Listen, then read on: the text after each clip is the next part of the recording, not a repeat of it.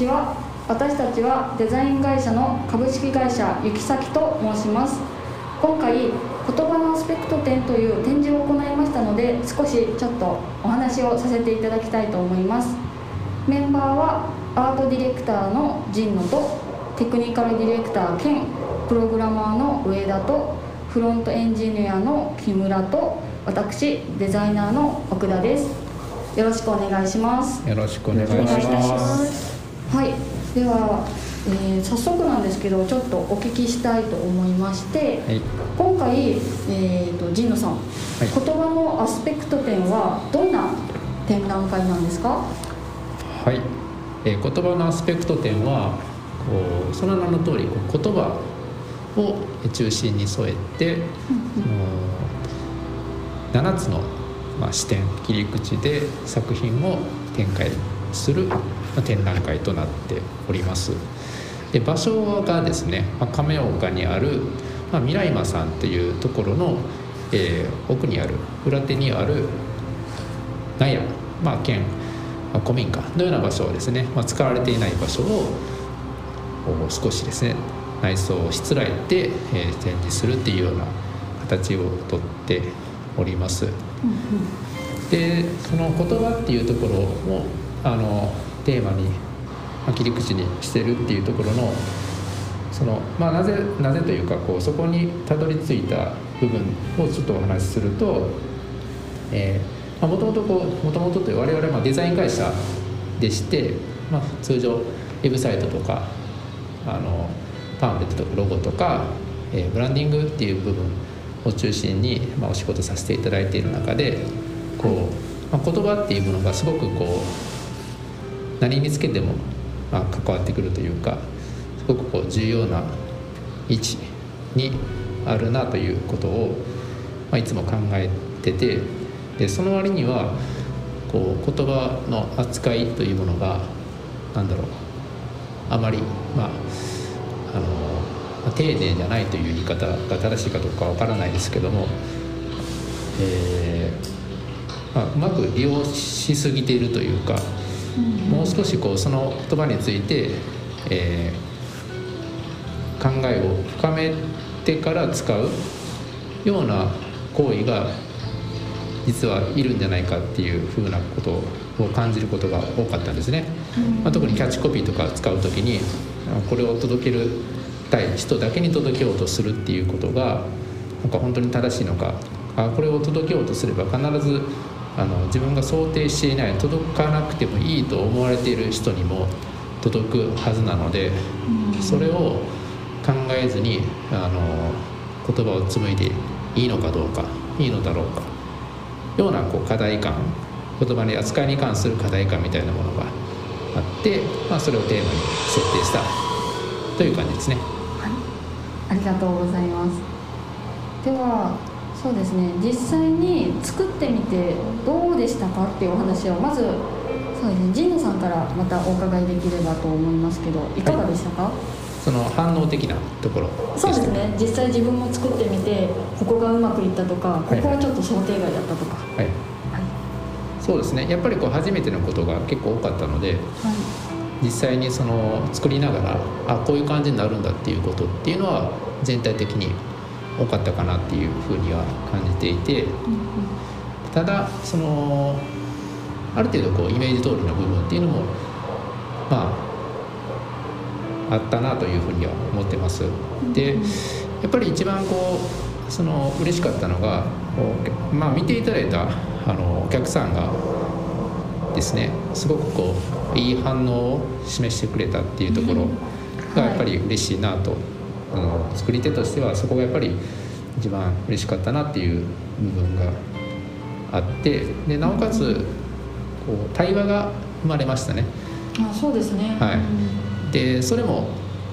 この座組というか立て付けの中で対話を生むような仕掛けっていうのは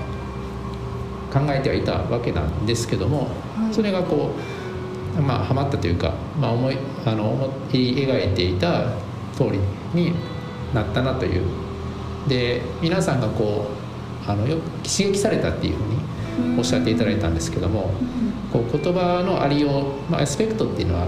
様相とかそういう意味合いで使ってるんですけども、はい。まあ、言葉のちょっと話それるけど言葉のアスペクトって言っちゃうと実は言語学的にはまた別のあの意味合いになってしまったりするので、あの言語学の先生からするとその使い方おかしいよって ちょっと怒られちゃう叱られちゃうお叱りを受けちゃうようなことかもしれないんですけども、はい。まあ、私は今回はそのアスペクトっていうものを、まあ、様相というふうに捉えて、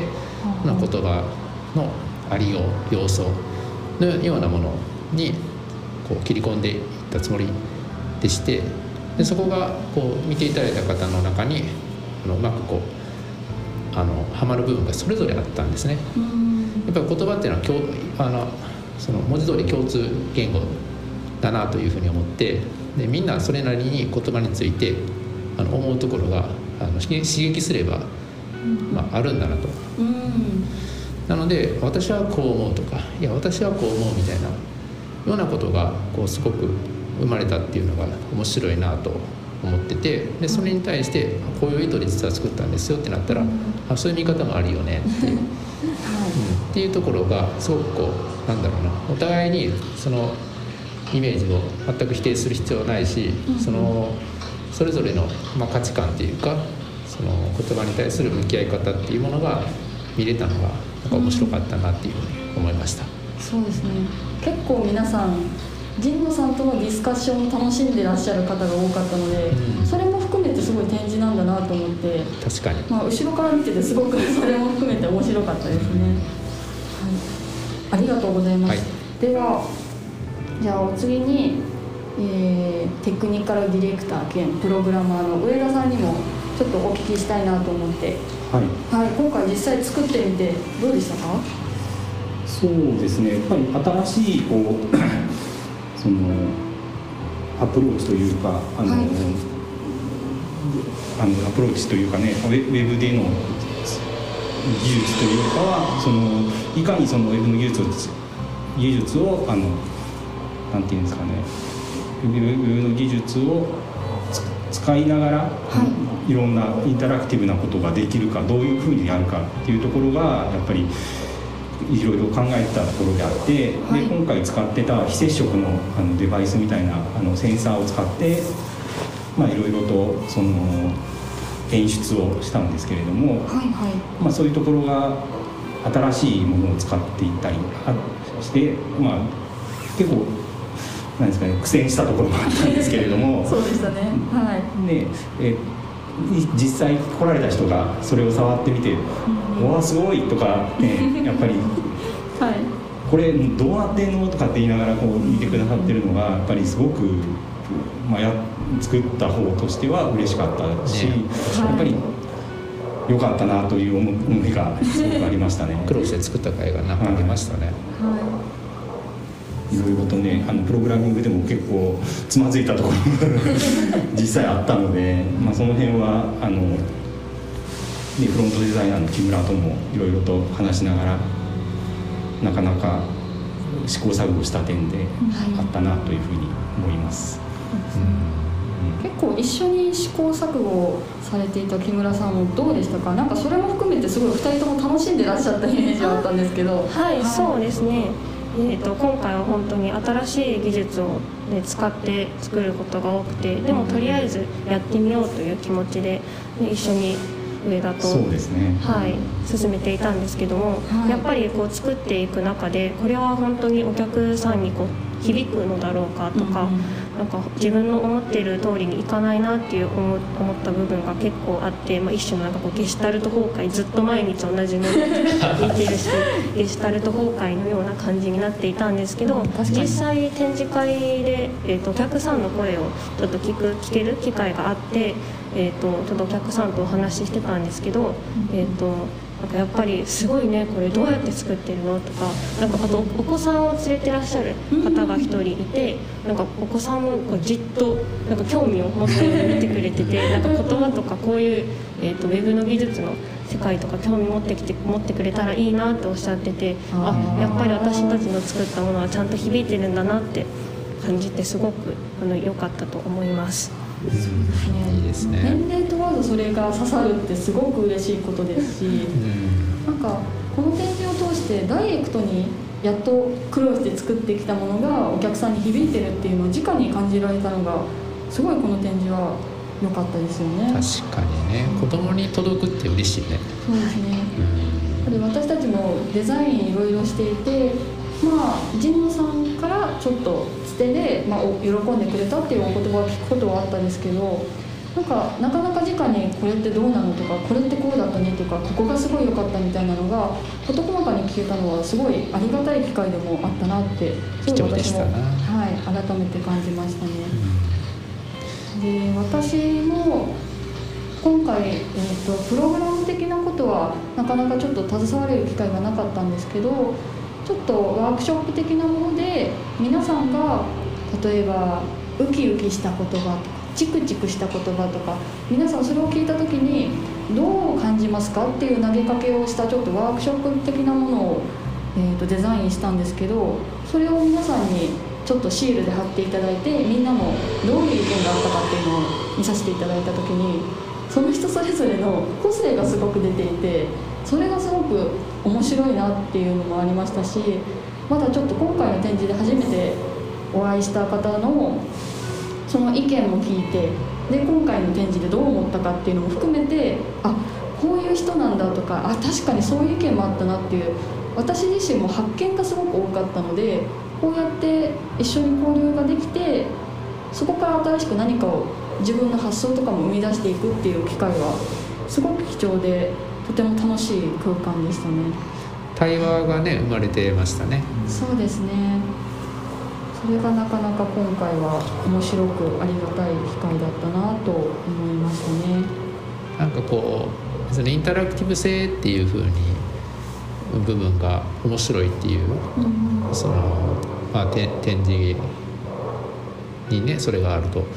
そういう意味ではその、ね、今回の、まあ、技術的な部分で表現したところもそうだしこうやってこうデザインでなんかそのインタラクティブなこうお互いに何かこうこう関係あの関与し合うような状況が生み出せたっていうのはなんか良かったなって、ううん、思いましたね。なんか今後の仕事にも生かされそうな感じがちょっとしたかなって。そうですね。で今神野さんがおっしゃってくださったみたいにちょっと宣伝みたいなお知らせにはなるんですけど、はいはい。えー、と株式会社行き先ではちょっと新しく新規事業としてアプリ開発を承るようにいたしました。お。イエーイ。なのでちょっとこのアプリ開発って言われるとまあちょっと身構える方もいらっしゃると思うんですけど本当に行き先は一緒に何かを作ってみたいとか純粋な気持ちでこうしてみたい新しいチャレンジをしたいけどちょっと一歩踏み出せないという方のお手伝いみたいなことをさせていただきたくてでそういうものっていうのも